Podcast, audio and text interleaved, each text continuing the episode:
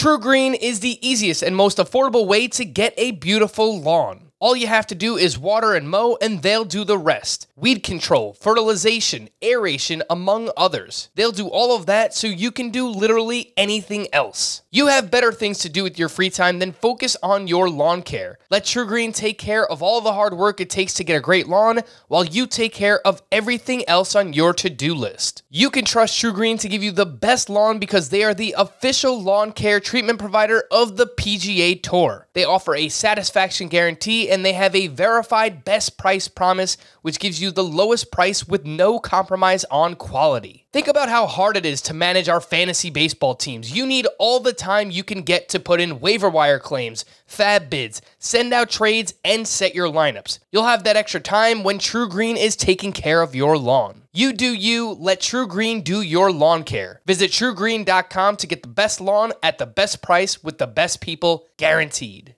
Robert Half research indicates 9 out of 10 hiring managers are having difficulty hiring.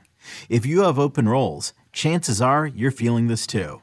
That's why you need Robert Half. Our specialized recruiting professionals engage with our proprietary AI to connect businesses of all sizes with highly skilled talent in finance and accounting, technology, marketing and creative, legal, and administrative and customer support. At Robert Half, we know talent. Visit RobertHalf.com today. Welcome to the Fantasy Baseball Today podcast from CBS Sports. And first pitch crushing deep left field. This is back. Walk. Got a fantasy question? Email fantasybaseball at cbsi.com. Get ready to win your league. Where fantasy becomes reality. Now, here's Frank, Scott, and Chris. What's up, and welcome into Fantasy Baseball today on Monday, April 24th. Frank Stanfield joined by Scott White and Chris Towers. Today on the show, we're going to recap all of this weekend's action.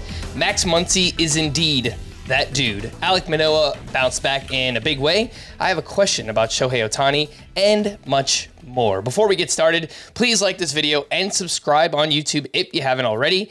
And if you're listening on the audio side, download, follow, and leave a five star rating. Thank you very much. We appreciate it. Apologies if my voice sounds terrible, if it sounds worn down. I went to the Knicks playoff game on Sunday and Hey, I'm walking here. hey, I went with that. Let's go Knicks. Went with Adam Azer. Clyde Frazier. It was a great time, uh, but man, lots lots of shouting. Not not the smartest decision I've ever made in my life. Anywho, let's actually uh, get into what matters: the baseball. Wow. Hey now. Hey now. Hey now.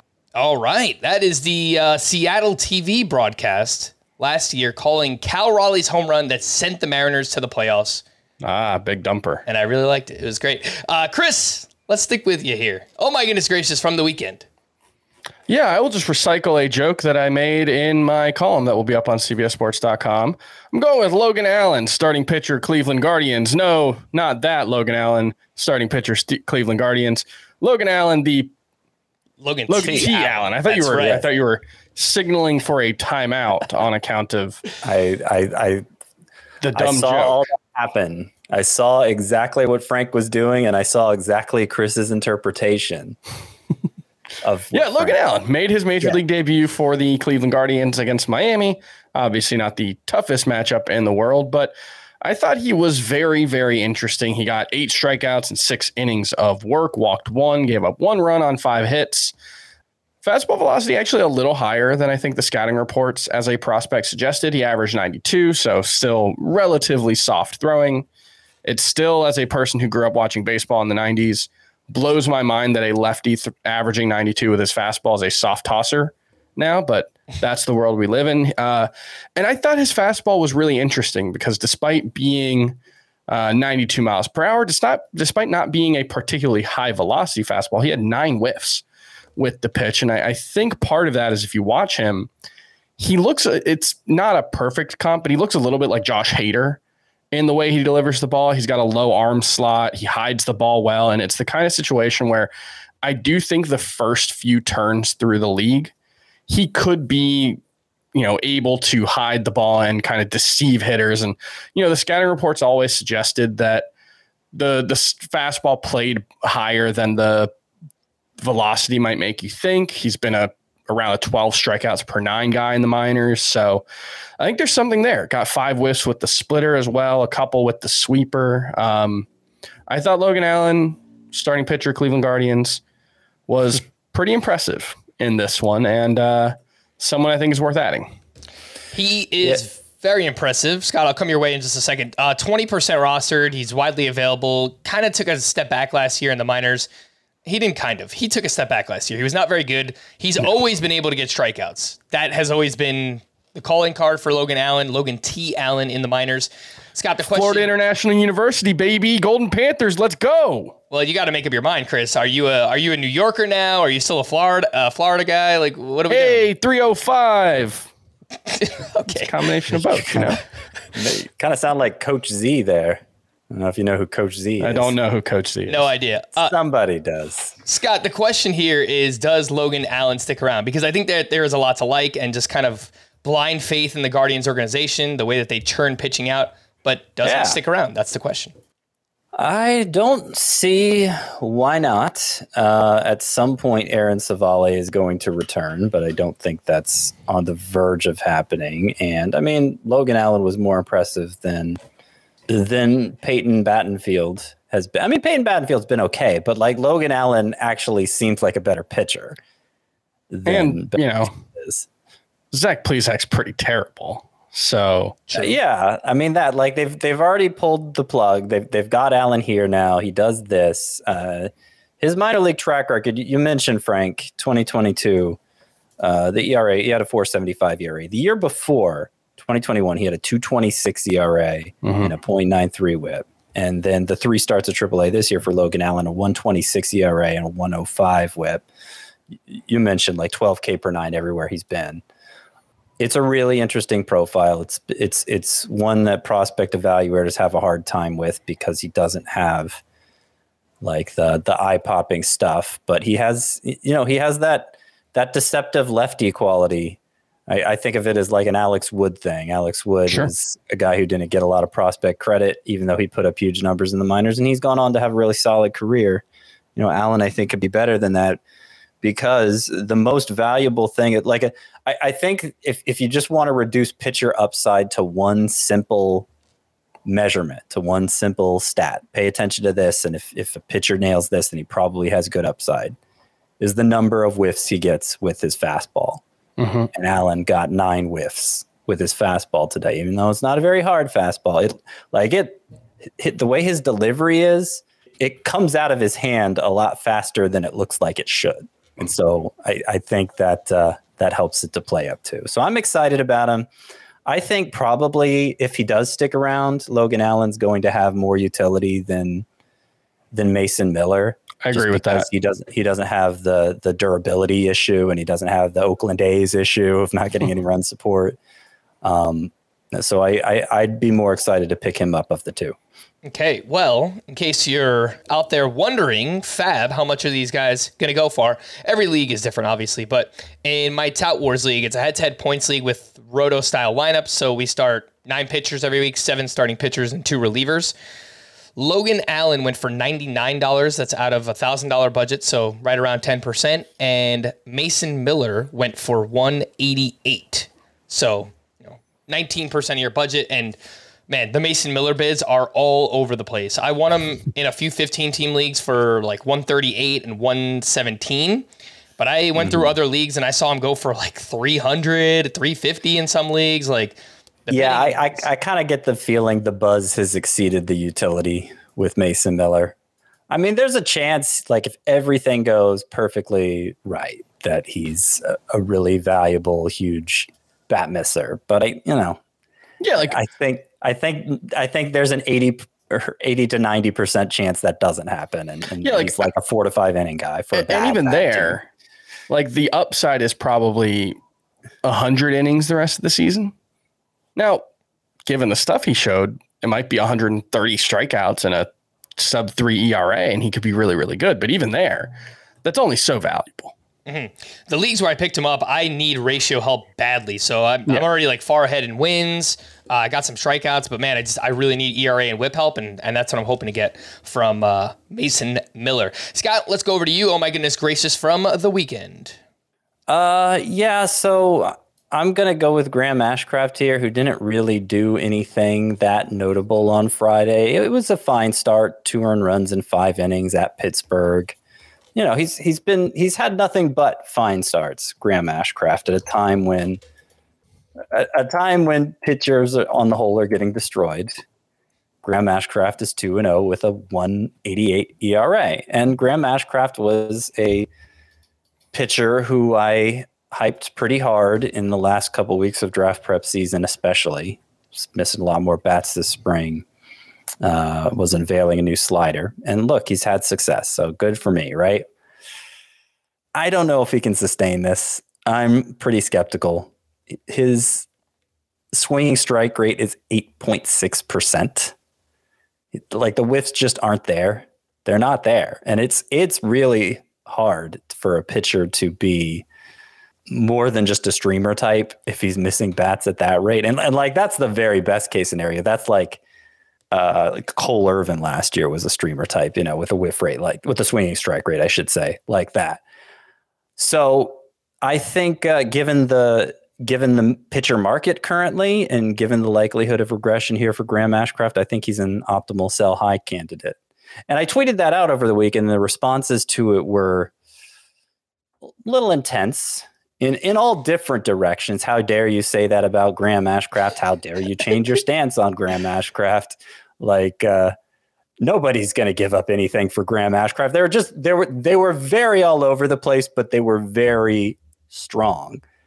And so, you know, on this longer form media, I wanted the opportunity to set the record straight to clarify exactly what I mean by selling high on Graham Ashcraft. And basically, he has gotten good results so far in a very bad pitcher market. So if you put him out there, it, like it, it makes sense to put him out there just to see what you can get. And if you don't get anything good, then ride it out. See what happens. No harm in holding on to him. It's not a situation where like you have to get rid of him before your house catches fire. You know that it like it's it's not that big of a deal. It's just I think he's performed over his head, and it hasn't gone like the way he's succeeded hasn't been in the way I hoped he would succeed. And yeah. so I'm ready to cash in. Like lucky us, he's delivered good results, so you may be able to get something good for him. But if you don't, whatever, just uh, would just you, it out and. Would you take Ian Happ for him? I haven't looked at what Ian Happ's done recently. He's been solid. That, I think he's got doesn't two sound like a skills. That doesn't sound like a solid sell high situation. Okay. To me, that sounds like more of a lateral exchange, uh, probably depending on need. Somebody suggested. What's a good suggestion? Somebody suggested pairing him with Josh Ashcraft and Josh uh, and James Outman, himself had a big weekend for like a Kyle Schwarber. Sure. And yeah. I think I'd go for that. I mean, I think you might be able to aim higher than Kyle Schwarber with the way Outman started the year too. Like, a, could you do those two for like a Mookie Betts? Possibly. It depends how savvy your league mates are. Maybe. And, and to, no, no, I, I was shaking my head. I mean, look, it wouldn't happen in. You're right, Scott. I mean, someone's league it might happen, but I think in most you know savvy people's leagues, it probably not. It's probably not happening. Um, this is uh, and and just to give a little more color to Graham Ashcraft, like he throws incredibly hard. He's got that cutter that averages 96 miles per hour. He's got a slider that averages 89. Slider's a decent swing and miss pitch. Cutter really isn't and wasn't last season. We were hoping like the the slider, the changes that he made to the slider would help the the the overall profile play up he's done a really good job of limiting hard contact. 335 expected woba on contact so far this season. It was 333 last year. Those are elite numbers. Those are really, really good numbers. The problem is, of course, he gives up a lot of contact. And so when you, you know, 15% strikeout rate last year, 22% this year, it's about average now. But his control is not great. And so it all adds up. And like you add it, you know, you, you want to miss a lot of bats, you want to avoid free passes, and you want to uh, you know, limit quality of contact. If you do all three of those things, you're you're Jacob DeGrom. Congratulations, you're the best pitcher in baseball.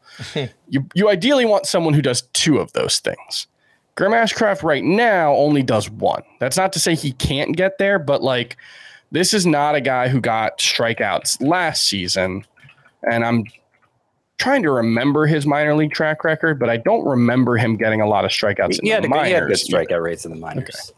Oh my goodness gracious for me from the weekend is uh, Adolis Garcia, who, my gosh, if you were facing this gentleman in a head-to-head points league this week, Saturday, I think he put up 27 fantasy points. Like he legit had a quality start and a win as a hitter on Saturday. Like that's how amazing he was. He went five for five with a triple dong, three homers, five runs scored, eight RBI. I mean, that's like production you get from a really good hitter out of an entire week. He did that in one game on Saturday. Uh, and so far this season for Adolis Garcia, he's batting 250. Strikeout rate is down to 20%. He's hitting the ball in the air more than ever before. Hitting the ball hard, as he always does, 93.1 exit velocity and a career high 52.5% hard hit rate. Now, I think we have to see where the plate discipline goes from here. It's still a very small sample size, but he's made these subtle improvements and he kind of improved a little bit last year as well. And, you know, if he takes just one more step forward, then I think that we're just talking about Adolis Garcia as a player who we probably just underrated again this year.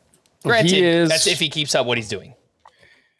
He is uh, not swinging very often. It's the the big change. He was incredibly aggressive last season and in 2021. Uh, 54% swing rate each of those two seasons. This year down to 44%. One thing I've noticed uh, is Statcast. You know, when you're looking at a hitter page, they'll do the stats versus fastball pitches, breaking pitches, and off speed pitches. Um, off speed basically just splitters and changeups. Um, he's f- seen nine off speed pitches this season. It's only 3% of the total pitches he's faced. His fastball rate is down to 51.6%, which is one of the, I think that's the lowest I've ever seen uh, a hitter get. 46% of the pitches he's facing are breaking balls. And he's crushing them. Uh, 32% whiff rate is an improvement over last year. So you take that.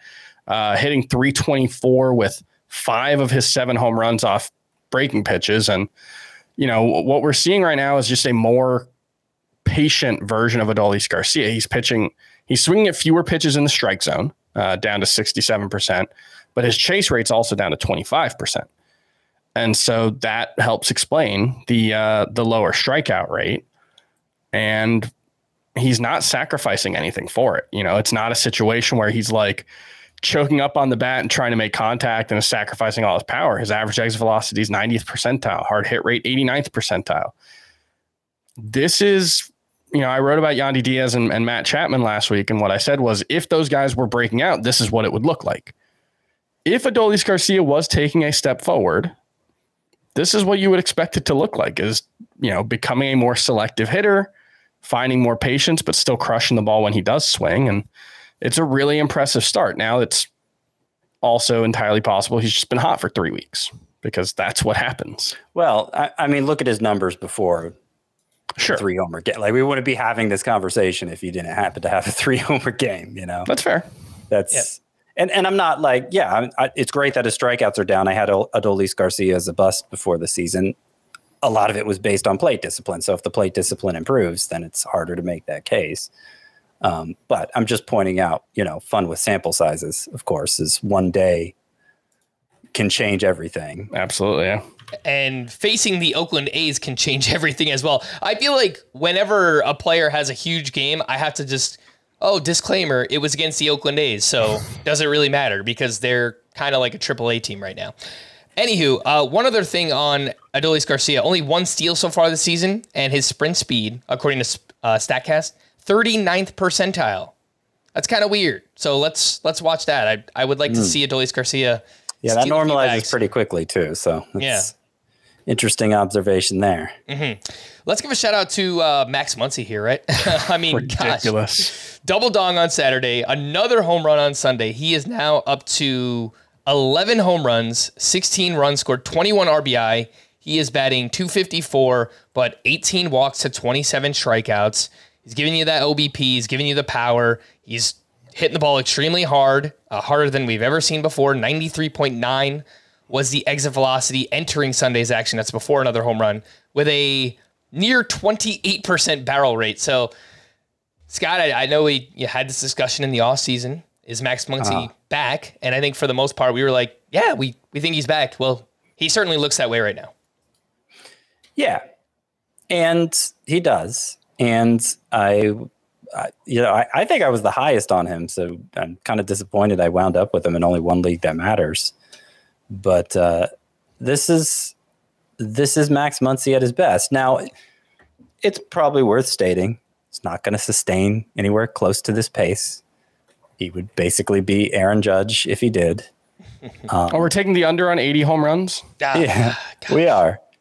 Um, but uh, what I what I think we can take from this is that he is this he's back to being the best version of Max Muncy. Like it's doubtful he's unlocked something new in his age 32 season.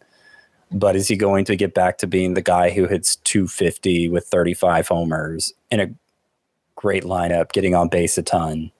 Yeah. Yeah. So, you know, expect him to slow down as some of these other cold starters heat up.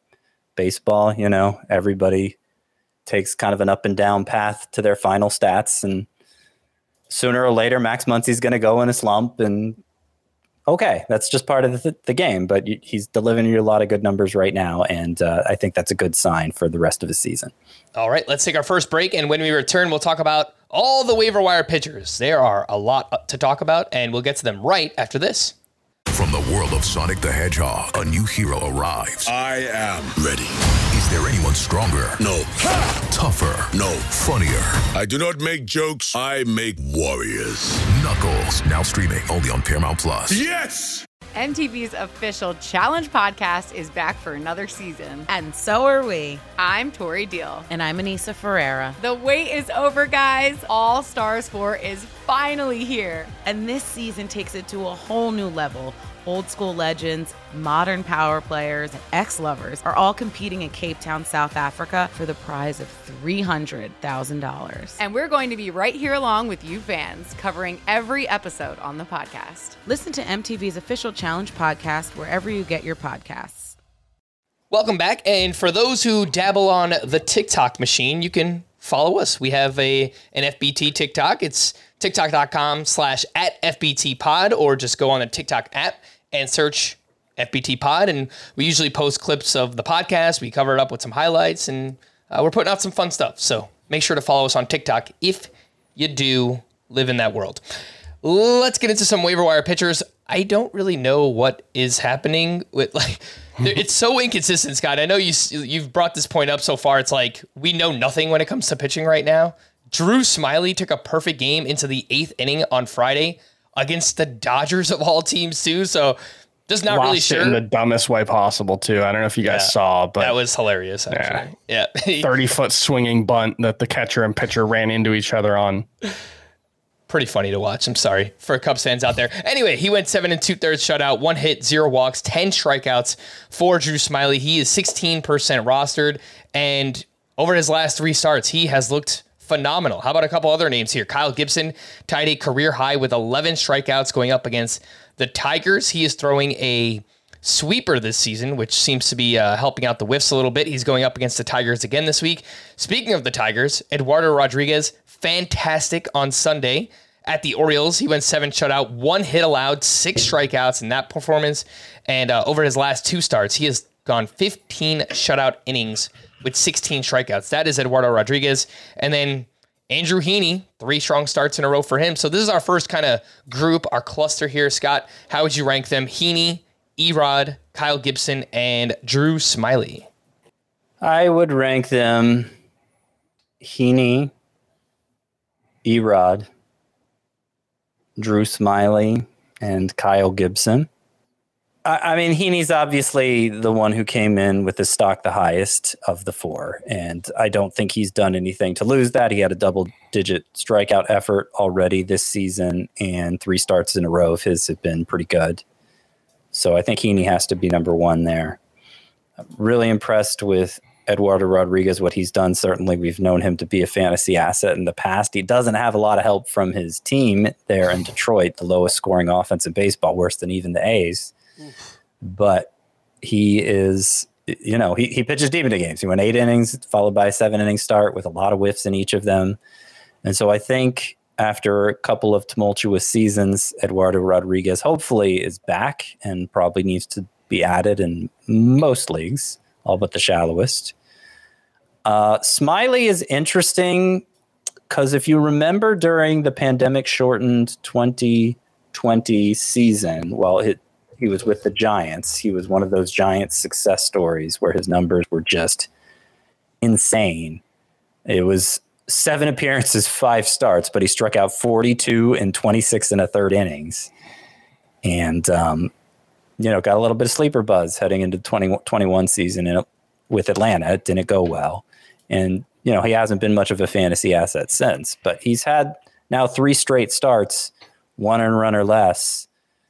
Uh, and you know, it looks like he's getting whiffs again at a nice rate. He's always had a very impressive curveball. I think he's worth monitoring, if nothing else. Drew Smyly's never been particularly durable, and as I just pointed out, had a lot of ups and downs over his career.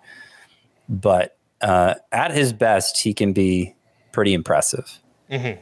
And then Gibson, you know, he's not going to have many double digit strikeout efforts. He was facing the Tigers in that start. He's facing the Tigers in his next start, so you'll probably want to use him then too but I think he's I think he's going to be a streamer type most of the year.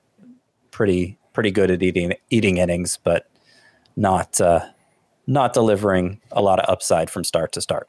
Yeah, that new sweeper for Kyle Gibson has a 125 batting average against 43% whiff rate. So it's been a good pitch, but he's still allowing a lot of hard contact, and you see that in his expected ERA. So pretty skeptical of Gibson myself. Uh, Drew Smyly, by the way, is the most the, the one that's widely available. He's only 16% rostered. So even if you're playing deeper leagues, he could be uh, out there for you. Chris, you get this next group, which includes Mitch Keller. We were talking beforehand, like is he breaking out? Is this actually happening for Mitch Keller right now? Uh, I'll let you decide. Uh, Domingo German continues to get swinging strikes, but also continues to be somewhat inconsistent. He gave up four runs, two of those being home runs, uh, six strikeouts, 15 swinging strikes against the Blue Jays this weekend.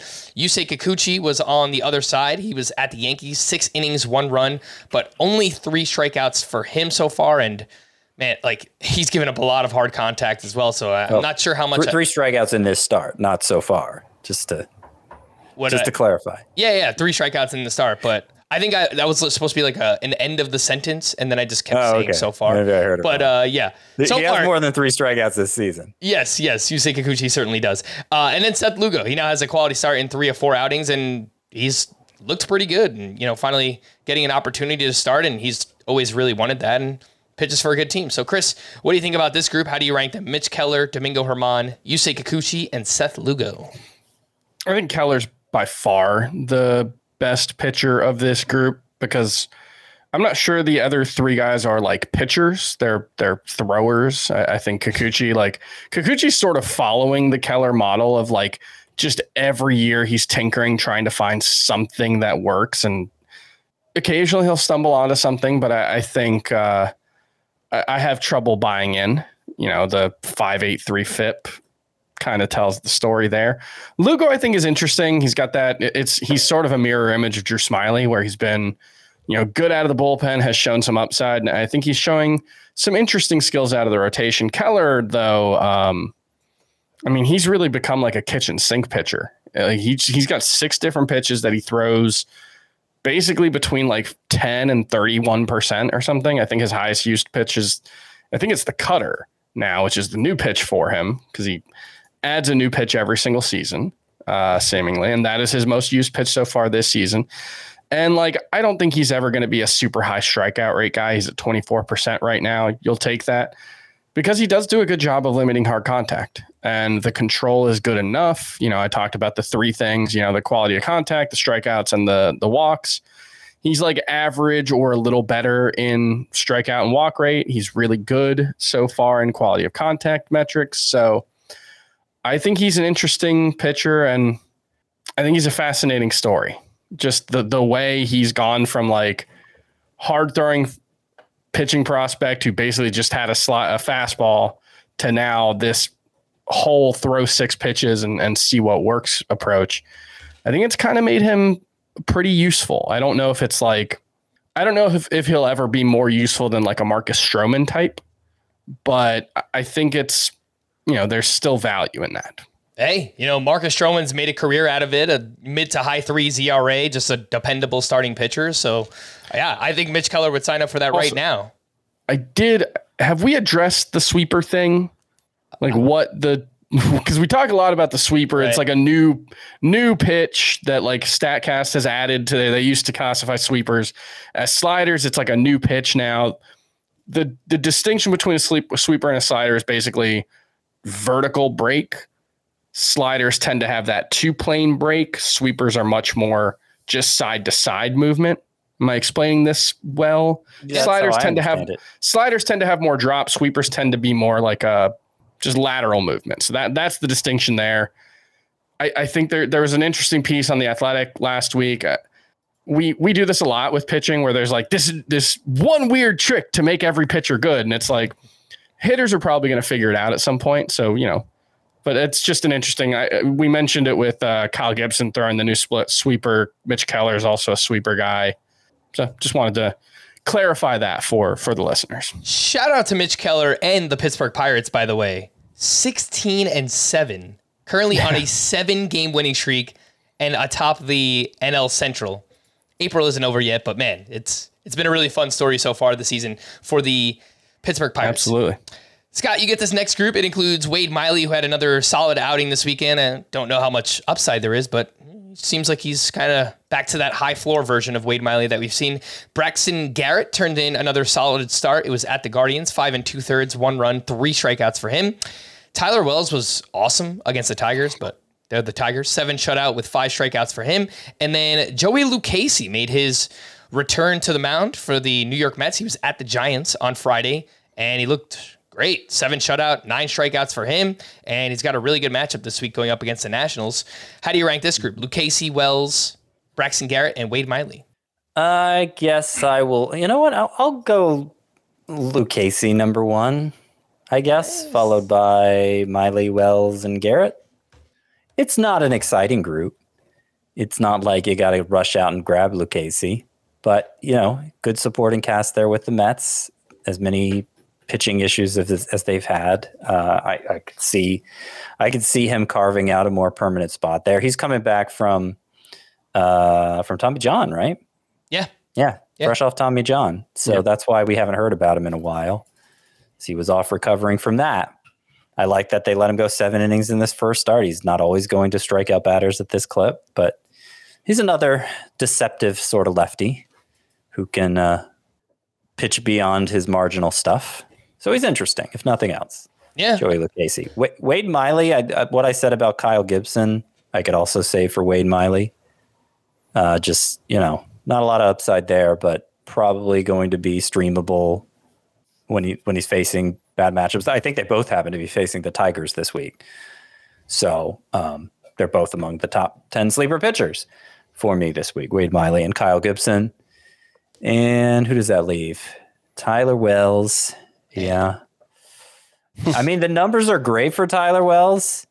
He didn't come into the season with the uh, the hype that Graham Ashcraft did, so it would be hard to call him a sell high. But um, you know, 270 ERA, 0.69 whip so far, and just had a great start against the Tigers. I don't think there's a lot there, to be honest.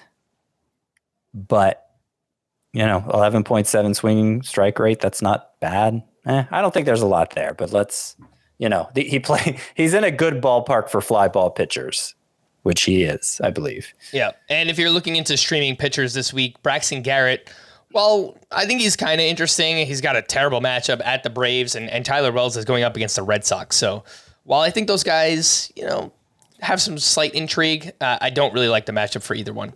This last group here, Chris, includes uh, JP Sears. He had 11 strikeouts Friday, but also gave up four earned runs over six innings at the Rangers.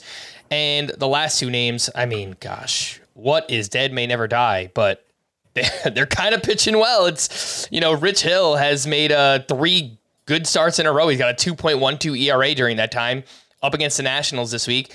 And then Vince Velasquez on Sunday, seven shutout, 10 strikeouts for him. And uh, he had 15 swinging strikes, 10 of those on the slider. He's throwing his slider more this year. I mean, I feel like we've been duped by Vince Velasquez so many times, but uh, more so deep leagues than anything here, Chris. Any, any thoughts on JP Sears, Rich Hill, and uh, Vince Velasquez? In my 15 team leagues, I did not look to add Vince Velasquez. I don't know if he's available in the 2014 uh, Dynasty League that we're in. Maybe I would add him there. That's about it. But yeah, I'm I'm not going to buy in. Uh, I don't really have much interest in any of these three guys. I weird things can happen in one start sample sizes, and sometimes weird things cluster, mm-hmm. as they did this week with uh, or weekend with bad pitchers pitching well, which I think is probably it, it, the best explanation here. I will like if, if we're if we're combining this group with the last group, where I, the last group I put uh, Joey Lucchesi number one, I'll put Vince Velasquez number two. So it's rare you find a pitcher. It's rare you see a pitcher get 15 plus swinging strikes two starts in a row. And um, as you pointed out, Frank, he changed up his pitch mix a little this year. He threw his slider 49% of the time in this start against Cincinnati on Sunday. And uh, you know he's been throwing that more. That that that is a way that marginal pitchers can kind of help their arsenal play up is to lean on their breaking stuff more. So I, I think it bears watching if nothing else, but I it is I wasn't looking to add Vince Velasquez in my 15 team leagues either. I just uh, I think maybe there's a more of a chance that he emerges as something than there is for like Tyler Wells. All right. Well, if we want to add some pitchers, we need a few names to drop as well. And these three stood out to me this weekend. Michael Kopech was hit hard once again. He gave up five runs over five innings pitched against Tampa, one of the best teams in the league right now. But uh, he, he still had nine strikeouts, but, you know, four walks as well. Uh, Tyler Anderson has a 7.20 ERA through his first four starts of the season. And Drey Jameson, well, you know, I, I do think they're is some upside. He has some prospect pedigree. He lasted one inning on Sunday. He gave up three earned runs. He had a couple of walks in there. He's 56% roster. I think people probably picked him up for the two star week this past week. Chris, uh, where was you? Where are you at in terms of dropping these names? Kopech, Tyler Anderson, Drey Jameson. Uh, drop a meter for Kopech, ten. He's got a fastball, and that's his only good pitch at this point. If he shows something with one of the secondaries, maybe, but he's just been dreadful basically I, I, since since joining the rotation. Frankly, I, I, do think it's interesting he got so many swings and misses while throwing seventy two percent fastballs. His fastball is really good. Uh, it's yeah. a really good pitch. It's just the only pitch he has, and it's really really hard to survive in the majors these days with just a fastball. Um, it, it, also seems like he's regained some of the velocity he lost mm-hmm. last year with that move to the rotation. So that's just very small signs for encouragement with Kopech. I'm not opposed to dropping him by any means, but I'm not ready to like bury him yet either. If that makes sense. I'm sense. burying him. I'm okay. burying him. Uh, Anderson, I'd say a nine. I, I, think I have a dropout for him in, in one of my leagues. Um, so hopefully I get the player I want to add. And Jameson, I, would probably want to hang on to the most out of this three, but I think he's very droppable. Um, the upside yep. is mostly theoretical there. It's it's not like we're not even talking about like Logan Allen's minor league track record. You know, Drey Jameson's minor league track record is is pretty bad in its own right. So yeah, I think uh, if you need to add someone, he's he's a perfectly fine drop. You, you do have to grade Arizona pitchers on a curve since it's a tough, such a tough system to pitch in. Mm-hmm. And uh, the strikeout numbers for Jameson were always very good and like you know just the pure velocity impressive all of that but if uh you know if Drey Jameson's who you need to drop to pick up Logan Allen then I'm yeah. totally cool with that and I'm ready to dump Tyler Anderson too I think enough is enough was good while lasted all right, fair enough. Uh, let's hit some news and notes before we get to another break. Sandy Alcantara was scratched on Saturday due to biceps tendonitis, but is expected to start this week against the Braves do you guys risk it and throw Sandy out there? Yeah. Yeah, I, I, would. He's supposed to throw, I think, a bullpen session on Monday. Hopefully, I don't know when lineups lock tonight today, but you know, what six ten Eastern time is the first. Game. Okay, so hopefully we get you know just just in case, just keep an eye on that and make sure that there's not any kind of troubling setback. But as long as he gets out of that, fine. Yes, start him. All right, Yu Darvish left Sunday start with a right hamstring cramp, but is expected to make his next start, which is next weekend against the Giants. Same question: Do you guys trust Yu Darvish? There, ha- I feel like there have been at least one or two situations this year where it was like, oh, it was just a cramp, and then it ended up being more than that. So it's mm-hmm. possible, but I, I think you know, from I was watching that game, it looked like as soon as the trainer came out, he was like cramp, and so I I think that's probably what it was. It's yeah, so it's probably fine. You know, the fact it's so late in the week, Yeah. if they decide to push him back another two days, oh well, suddenly it's the following week. You know. Yeah. Yeah. But I I would lean yes on Darvish unless you just have a great alternative. Okay. This is the first time we've heard this about Bryce Harper, but apparently he could return as the Phillies DH as soon as the first weekend of May, which, Wow. okay, like, where did that come from? But that, Yeah, that I, I was reading the MLB.com story on this, and he's about two months ahead of Shohei Ohtani's uh, return from Tommy John surgery. And I think like if he did return the first week of May, it would be about a month and a half before Ohtani did. So it's not like outrageous. You know, it's certainly seems like since spring training he's been well ahead of his timetable, but you know, that was true. Like he took batting practice for the first time a month and a half before he was expected to. So it seems like it's just been a best case scenario across the board. Mm-hmm. and he could turn out to be one of the bigger draft steals if, if that actually does happen. Astros GM Dana Brown said Jose Altuve is ahead of schedule and will undergo x rays in the next two weeks to see how he's healing. Justin Verlander threw 43 pitches over three innings during a simulated game on Sunday. He expects to pitch in a minor league rehab start on Friday. So, you know, maybe he's I- back, and I, back the following week after that. yeah, I think it's just, he's just going to need the one if everything goes well, is Yeah. what uh, Buck Showalter said.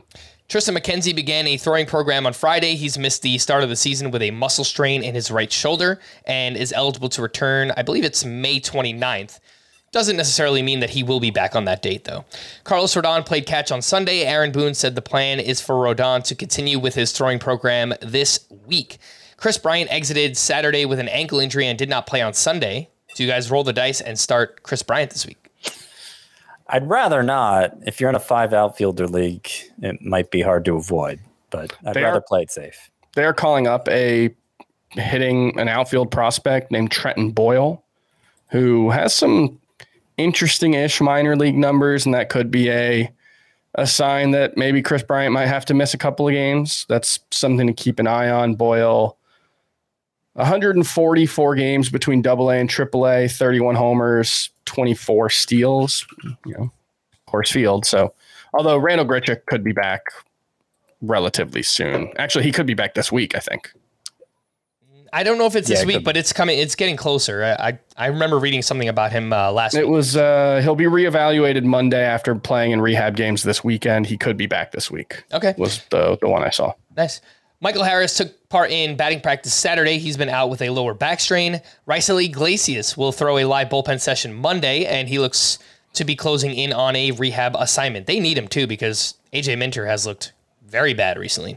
Dodgers catcher Will Smith is not expected to return until Friday at the earliest, which is a bit of a shock. He was talking like he was going to return this past Thursday, and now uh, he's out until Friday. So you might need a, a, catcher if you have Will Smith.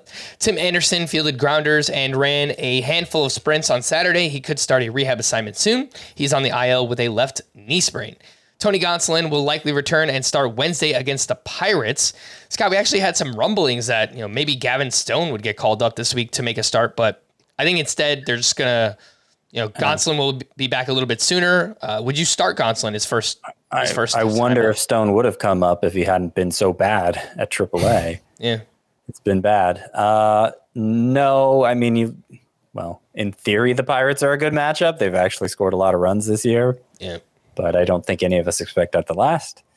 But it's more the fact that Gonsolin only went three innings, I believe, on his rehab start. So I, I imagine he's going to have a pretty pretty low pitch cap for this, and I'd rather give them a start and not use them. Watch how you talk about that lineup, Scott. Connor Joe batting third on Sunday, so take that. Where did he come from? Where did he go last year? And now he's back. You know? Uh, you know, all he had to do was get out of Coors Field, and then you know, apparently that's when you break out. Uh, just, Holding people back, you know. MJ Melendez was removed Sunday due to lower back tightness. All of a sudden, you know, these catcher injuries are, are starting to add up here. Uh, we'll get to another one in just a bit too. Logan O'Hoppe, yikes! It appears that Nick Martinez and Ryan Weathers have been shifted back to the Padres bullpen now that Joe Musgrove is back. Travis d'Arnaud hit in the batting cage Friday, his first baseball activity since landing on the concussion IL. Kris Bubic will undergo Tommy John surgery. We'll always have that one start Yeah, that he was I in saw- nobody's lineup for. I saw someone in the comments do the like, is Logan Allen the next Kris Bubic? Like, we got to stop acting like Kris Bubic was a bad ad just because he got hurt. like, it's unfortunate timing, but like the skills that he showed his first couple of starts were really intriguing, and it's just really annoying. I've seen people do this on Twitter. I've seen people do it in the chat. Yeah. Kris Bubic got hurt, guys. It's like it wasn't it wasn't like he was just bad. He was pitching with an injury that ultimately required Tommy John surgery. Let's calm down. Yeah, I don't like. Are we not supposed to tell you when pitchers are doing new things and and they look interesting? Like, yeah, I think we had every reason to be somewhat excited about uh, Kris Bubic, but the unfortunate news is that he does need Tommy John surgery. Jorge Polanco was activated Friday, and as a result, my heart has broke because Edouard Julien was optioned back to AAA. He was striking out quite a bit. Uh, Jorge The Greek god of walking back to Syracuse Ah, don't, or whatever, He's wherever a they French play. emperor. He's not a Greek god. Stop it. Don't do that, Chris. Come on. Uh, Harrison Bader will likely spend a couple of weeks on a rehab assignment before being activated. Kyle Hendricks is set to begin a rehab assignment. He's working his way back from a shoulder injury and frankly has not been useful for fantasy in No. quite some time. Josh Donaldson will likely be out a couple of weeks with a grade one plus strain in his hamstring. I, I don't grade one plus. That sounds like grade two. Why why do the Yankees do this? I, I don't get it. Um, Mitch Garver will be out at least another month. Kenta Maeda is penciled in as a probable starter Wednesday against the Yankees.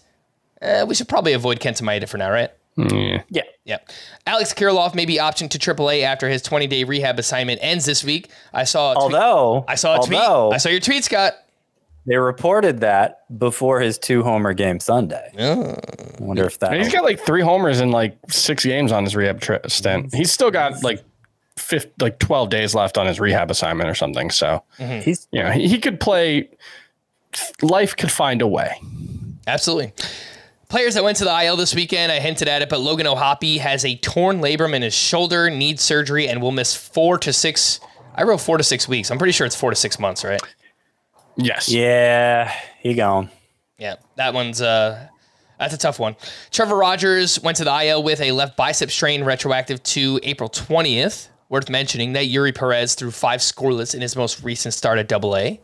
Just throwing it on your radar. Let's let's pay attention there. Uh, Sal Frelick was placed on the Triple A IL with a left thumb sprain, which is terrible timing because frankly, I think he probably would have been called up given the injury to Garrett Mitchell. So not great. And another prospect, Endy Rodriguez, catcher for the Pirates, was placed on the minor league IL with I think I saw right forearm tightness and uh, Well, yeah. the the Garrett Mitchell injury sounds like it's probably a season ender Yeah. itself. It, it, that's the most likely scenario, and he certainly won't be back soon. So, you know, jam thumb for Sal Frelick. He'll be back from that relatively soon. And I still think this will be his ticket to the majors. It's just not going to happen immediately. I, I, I went ahead and picked him up and stashed him in a league, even though he just went on the minor league IL, because they're going to need Frelick pretty soon.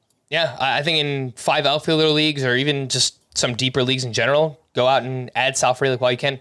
Let's take our final break, and when we return, I got some waiver wire hitters. I have a question about Ohtani. Alek Manoah bounce back. We'll do that right after this. Should you ever set foot outside of the hotel, you will be shot. Don't miss the new Showtime limited series based on the international bestseller. For the last four years, I've been a prisoner. Why are they keeping you here? Starring Emmy Award winner Ewan McGregor. This is the brave new world that you dreamt of. Be very careful. You are still a prisoner here. Everything in this new world comes at cost. This is still my country. A Gentleman in Moscow, now streaming on Paramount Plus, only with the Paramount Plus with Showtime plan. The wait is over. The Chi returns with new episodes on Paramount Plus. What brings you to the show? Opportunity. Everybody get down! A new reign is coming to the South Side. Never should have sent a boy to do a woman's job. The Chi. New episodes May 10th. Visit ParamountPlus.com slash The Chi to get a 50% discount off the Paramount Plus with Showtime annual plan. Offer ends July 14th. Subscription auto-renews. Restrictions apply. Let's hit some waiver wire hitters. And Josh Lowe had another big game on Friday. He went two for four with another stolen base. And Scott, I do know he's on your sleeper hitters this week. It's all righties. All righties. Razor facing all righties. They're kind of tough righties. Yeah. But if you're not going to start Josh Lowe in a week they're facing nothing but righties, then what's the point of even having him? Yeah. Just makes me think of the Arrested Development joke. What is Buster gets his left hand chopped off, and the doctor says he's going to be all right. Ah, Great, great bit. but um. Joey Gallo has two homers in four games since returning. He's 49% rostered. Right after everybody probably dropped Joey Meneses, and I wouldn't have blamed you if you did, he had a pretty big weekend. Hit his first home run on Friday and then a four hit game on Saturday. Jarren Duran, very sneaky. Two multi hit games this weekend, and uh, he did sit on Saturday against a lefty, but he is hitting the ball hard so far. And he's got six games this week, at least five righties on the schedule. There's one TBD mix in there. And Bryan De La Cruz had a big doubleheader on Saturday, five for eight with a sock and a shoe. His second home run, his first steal. Scott, lots of outfielders here. How would you rank this group? Uh, Josh Lowe, Gallo, Joey Meneses, Jarren Duran, and Bryan De La Cruz. Well, Gallo's one of my sleeper hitters for this week too. Twins have the second best hitter matchups and only one lefty on the schedule. He's number one, Gallo.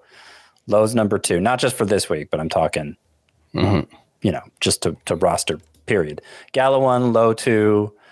Uh, I'll go Bryan De La Cruz over Duran. I mean, De La Cruz has got a batting average up over 300 now. His uh, his Statcast numbers are looking pretty similar to last year and uh, really seems to have picked things up. Uh, hopefully, he continues to play almost every day for the Marlins.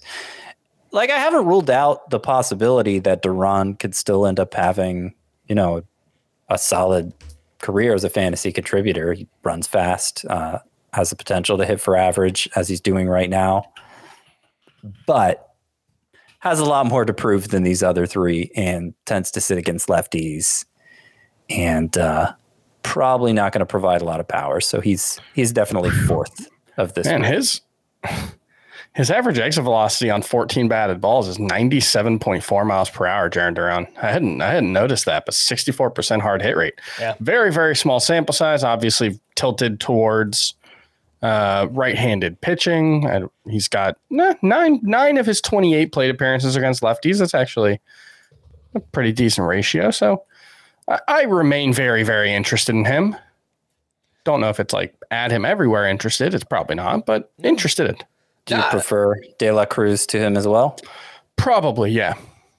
Yeah, I think Maybe a fair. floor versus ceiling thing there. I think I trust the playing time more with uh, De La Cruz for now. Yes. But Jarren Duran, 85th percentile max exit velocity, 83rd percentile sprint speed so far. I, he's kind of a post hype name, and if you play in deeper five outfielder leagues, I I, I would actually look to add Jarren Duran now and just see where it goes.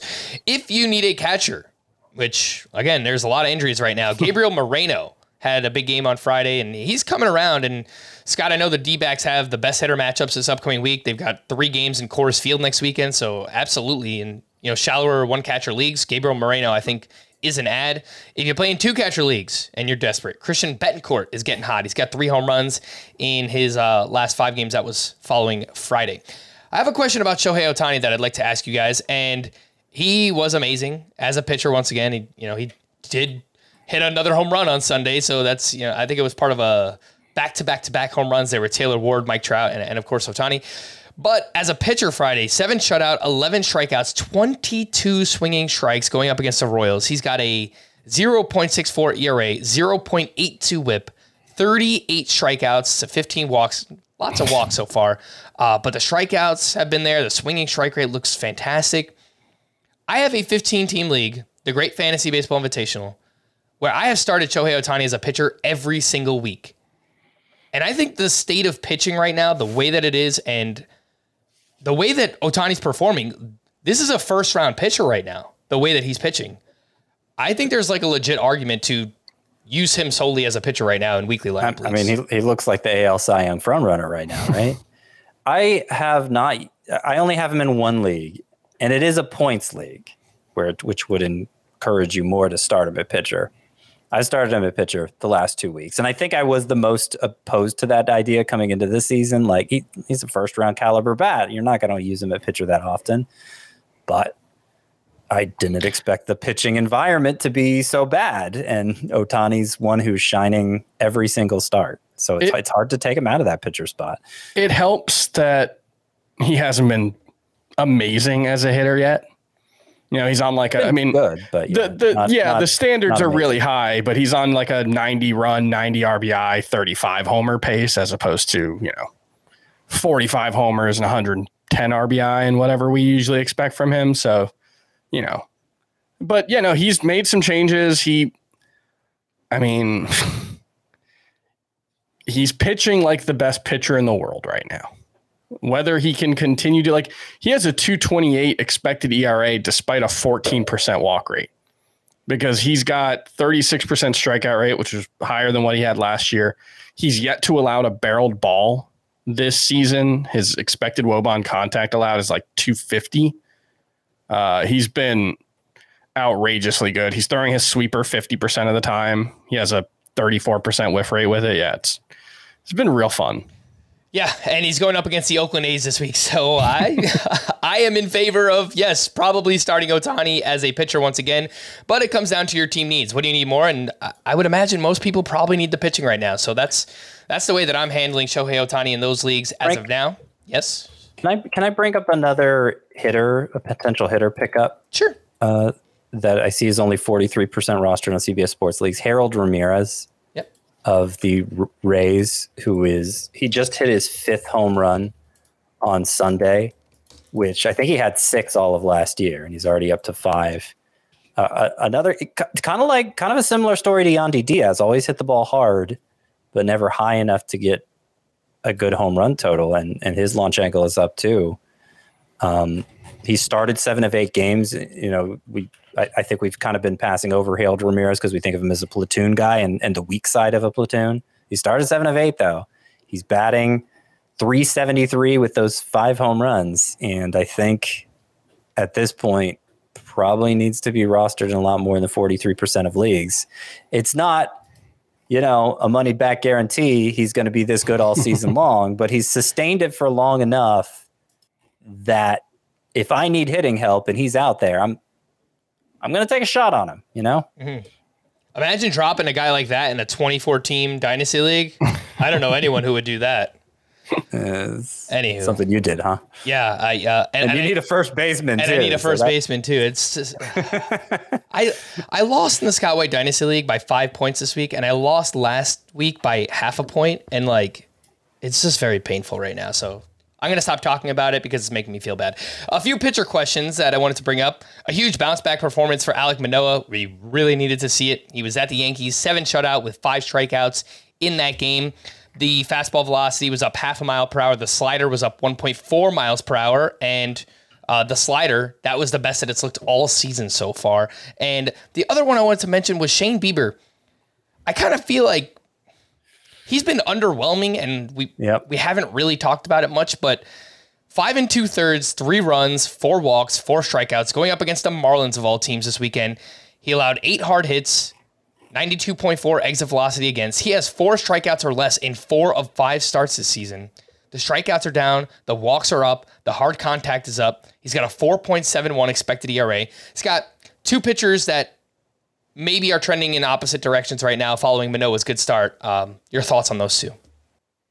Yeah, so I noticed the same thing with Bieber. He's avoided the disaster start that so many pitchers have had, so I think that's why we haven't had an excuse to talk about him yet, but just like really underwhelming with the strikeouts.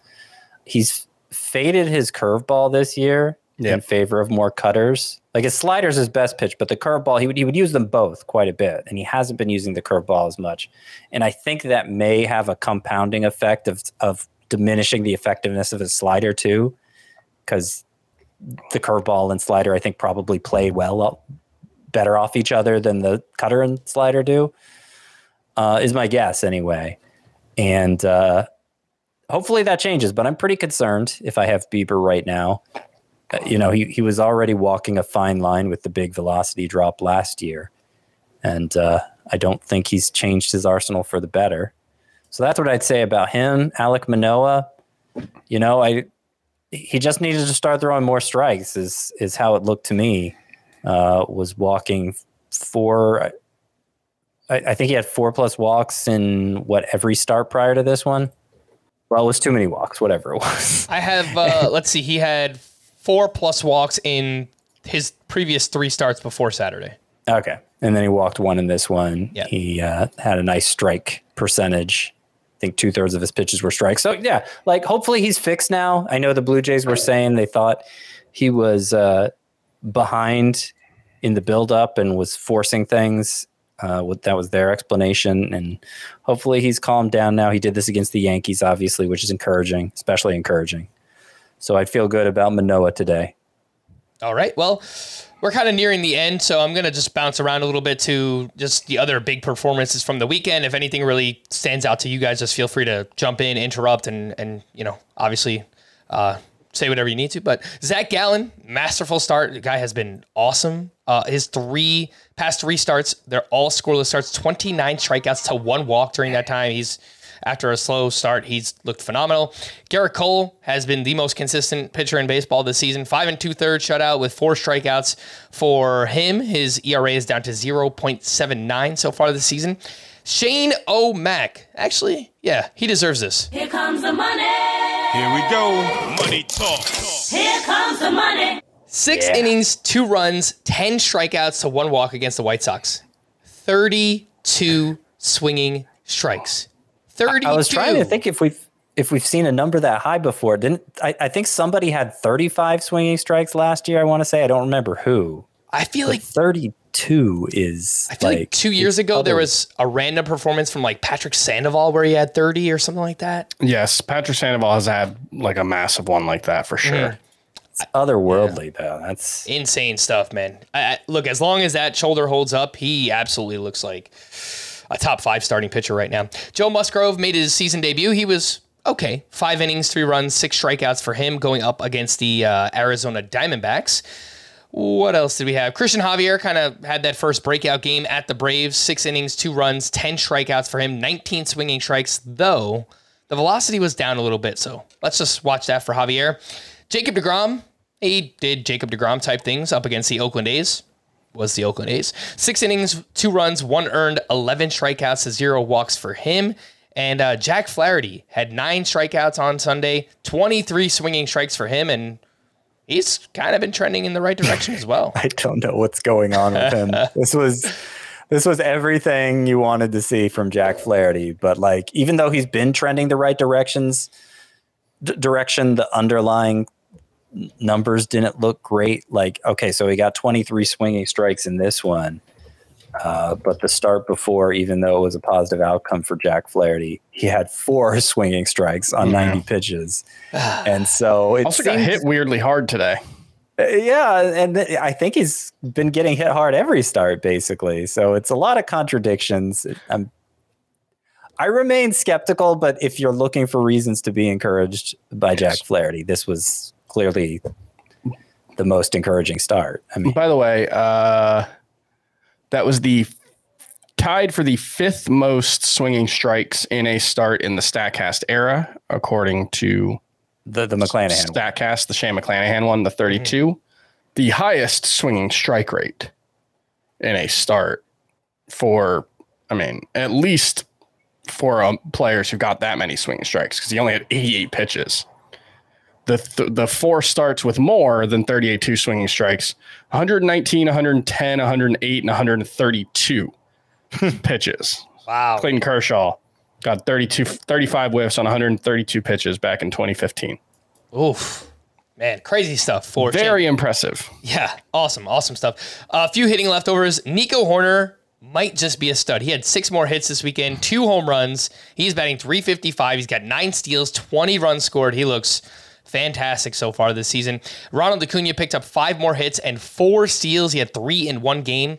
He's got 12 steals already. The month of April is not even over yet. He's 20 runs scored, 374 batting average. Acuna looks amazing. Fernando Tatis hit his first home run of the season on Saturday. Jarred Kelenic back to back games with a home run on Saturday and Sunday. He's batting 319, six homers, three steals, 26% strikeout rate. That's fine. He's hitting the ball hard. He's barreling it up. And he's five for 15 against left handed pitching so far. So it looks really, really encouraging so far for Jarred Kelenic. And uh, some positive signs for Masataka Yoshida. Seven hits over his last four games, including a double dong with six RBI on Sunday. Let's get he into- changed his batting stance a little bit. I think he said he wasn't seeing the ball well, changed his batting stance this weekend, and yeah, finally, uh, finally got his first barrel this weekend. I think. All right. Well, first couple. Yeah. Good stuff there. Uh, call to the bullpen. A few updates here for the White Sox on Friday. Reynaldo Lopez disaster outing. He entered the ninth with a two-run lead. He gave up three runs on two home runs. Did not record an out. He's been very up and down. Times where he looks like one of the best relievers in the game, and then others where he just does not have it. For the Phillies on Friday, Jose Alvarado picked up his third save of the week, and then on Saturday, Alvarado was unavailable. Craig Kimbrel converted the save, but Alvarado is the guy right now, and he's 50% Well- rostered. I thought so, but then on Sunday he did pitch, and he pitched in the eighth. What was the what was the situation there? I don't know. It was I mean, it four was three, I believe, when he hmm. pitched. And then it Uh, no, it was being- seven three. Sorry. okay. Yeah, and it ended up being an even more lopsided win. So it's not like, yeah, nine to three was the final score. But uh, yeah, I thought that was weird because I, I agreed with you. Oh, oh, wow, they've clearly anointed Jose Alvarado to the closer role, and then okay, Kimbrel got the save Saturday. Alvarado needed a day off, but then what happened Sunday? Then what happened Sunday? Exactly. Yeah. I still think like of all the Phillies reliever, Alvarado's the guy you want, and you know probably should be rostered everywhere. But there is that there is still that seed of doubt. Yeah, and last year down the stretch, manager Rob Thomson, he you know went closer by committee and, and really kind of mixed it up. So uh, he could do that again. I, I hope it's not the case because Alvarado looks amazing so far. For the Braves on Friday, AJ Minter uh, entered the game with it tied at the time. He gave up a two-run home run to Yordan Alvarez, and then AJ Minter gave up three more runs on Sunday. So they need Raisel Iglesias back soon. It wouldn't surprise me. Maybe Nick Anderson gets their next save opportunity, but he's been pretty bad. For the A's on Friday, Zach Jackson pitched the eighth inning with the game tied, facing the top of the lineup. He allowed a hit and a walk, but no runs. They took the lead. Jeurys Familia pick, picked up the save in a one-run game. I, I don't think that I want to chase the Oakland A's bullpen. It was a crazy weekend for the Angels. Carlos Estevez on Friday night pitched the eighth inning with a two-run lead. Then Jose Quijada got the ninth, and he picked up his uh, fourth save of the season. Then on Saturday, Jose Quijada got the ninth with a two-run lead. He gave up five runs, five runs, and he took the loss. and then on Sunday, Carlos Estevez he got the ninth, and he converted his third save. Scott, do you have a, a feel here for the Angels bullpen? I mean, I'm still. I, I think I'm leaning more toward Quijada still. He had worked a lot, and surely they'll give him a pass for that one ugly appearance. Uh, but I don't think it's a situation yet where there is clearly just one guy. Estevez is still in the mix. I just don't think he's as good as Quijada. For the Royals on Saturday, Scott Barlow pitched a ninth inning with a three-run lead. He got his second save. Aroldis Chapman pitched earlier in the game in the seventh inning with the game tied at the time, six to six. For the Astros, Bryan Abreu picked up two saves on Saturday and Sunday. I don't know why he pitched both days. I mean, Yeah. So I mean, Pressly had worked a lot in the last week. Um, so you could have clearly he needed a day off Saturday, and that's why Abreu worked then. I they may have wanted him to take another day off Sunday, given his health history. It, it also may have been a situation where Abreu just happened to be the one warmed up because entering the the top of the ninth, it was a tie game, and then the Astros scored three runs making it a safe situation. I, I don't know exactly who was warming up when. I don't think Bryan Abreu is about to become their closer, though. He'd probably be a good one. He's a really good reliever, but I, I just I, I don't I don't think they decide to kick Pressly out of that role unless he's hurt and they're hiding something there. For the Cubs on Sunday, Michael Fulmer pitched the ninth, down two runs. You know, maybe get him back on track. Nope, he gave up two Disaster. more, and his ERA is now eight point six eight. Chris, I know Boxberger got a few saves recently, but he gave up two runs over the weekend. I kind of think the name to watch here in deeper leagues is Brandon Hughes, who was very good down the stretch last year for them. Yeah, I think that's a name to watch, but I think Boxberger would have to fail first. Yeah. So I think he'll probably get the first opportunity. Speaking of Michael Fulmer, by the way, I mentioned uh, I lost by five points in the in the dynasty league, right? Michael Fulmer gave me negative eleven point five points. That's pretty bad. Yeah. So if I just take a zero, I win. Great. For the Dodgers on Sunday, Brusdar Graterol picked up a two inning save with Evan Phillips on the paternity list. Phillips is supposed to be activated on Tuesday. And then for the Rangers on Sunday, Will Smith allowed a hit but picked up his second save. And Jose Leclerc pitched last pitched on Friday. He pitched Wednesday before that. I feel like he should have been available. So Yeah, I wasn't sure because it's not like they were facing a murderer's row of lefties in the ninth. I mean, they were facing the A's. And I, I wondered if just the fact they were facing the A's with a three run lead, they were like, let's give Leclerc another day of rest here. We don't really need him to to to nail this one down. That that's my hunch, but I don't really know. I mean, For what it's worth, Smith has been very good. yeah, yes. You know, small sample size, but the quality of contact metrics, strikeout rate are all very good so far. Uh, I feel like Leclerc has been pretty good too.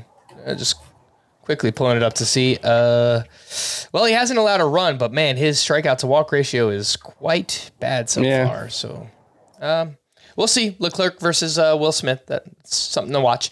To stream or not to stream, let's start with Monday Cal Quantrill versus the Rockies. That game is in, Sure. in Cleveland. So I could stream him for that. I, I don't love it, but it's fine. Dean Kremer versus the Red Sox. I don't love it. Don't love it. Edward Cabrera at the Braves. I want him on my team, but not to start. Yeah, I actually have him as a two start sleeper. Yeah, because you if you're got the going- Twins. No, Uh, neither of his matchups is good, but he's getting two of them. Yeah. But if you're when you're when you're going daily against the Bra- I, I don't know. It's I, I like him more than Kremer, even though it's a tough matchup. that's fair. Matthew Boyd at the Brewers. Nah, No, Ken Waldichuk at the Angels. nah, Jose Suarez versus the A's. nah, Brad No. Brad Keller at the Diamondbacks. nope. no. And Tommy Henry versus the Royals. Get real. All right. On Tuesday, Peyton Battenfield versus the Rockies. Nah. Uh, I guess not. It- I mean, it it's be- fine. It's fine. It's fine. It's fine. Yeah. It's it's it's. I don't think he's a very good pitcher, but it's a really good matchup, and he's pitched well so far. Kyle Bradish versus the Red Sox. I think I like Bradish more. Yeah. Bailey Falter versus the Mariners. Nah. Nah. Josiah Gray at the Mets. Nah. Eric I, Lauer. mean, I may be starting him this week, but yeah, Eric Lauer versus the Tigers. Sure. that's okay. Mason Miller at the Angels. In Roto, not points. Yeah. That's probably going to be a Mason Miller answer most of the time. Griffin Canning versus the A's. I think that's okay. Yeah, he looked Yeah. really interesting his first start, or his First yeah, two starts. first Yeah. two starts. Yeah, velocity's up. Ryne Nelson versus the Royals. Nah, I'm okay with that if you're really struggling. Yeah, he's not been great, but uh, neither have the Royals. Uh, and then Brady Singer at the Diamondbacks. not with how bad he's been. No, I agree. We're going to wrap there for Scott and Chris. I am Frank. Thanks as always for tuning in to Fantasy Baseball today. Please make sure to follow and leave a five star rating on Apple or Spotify. We'll be back again tomorrow. Bye bye.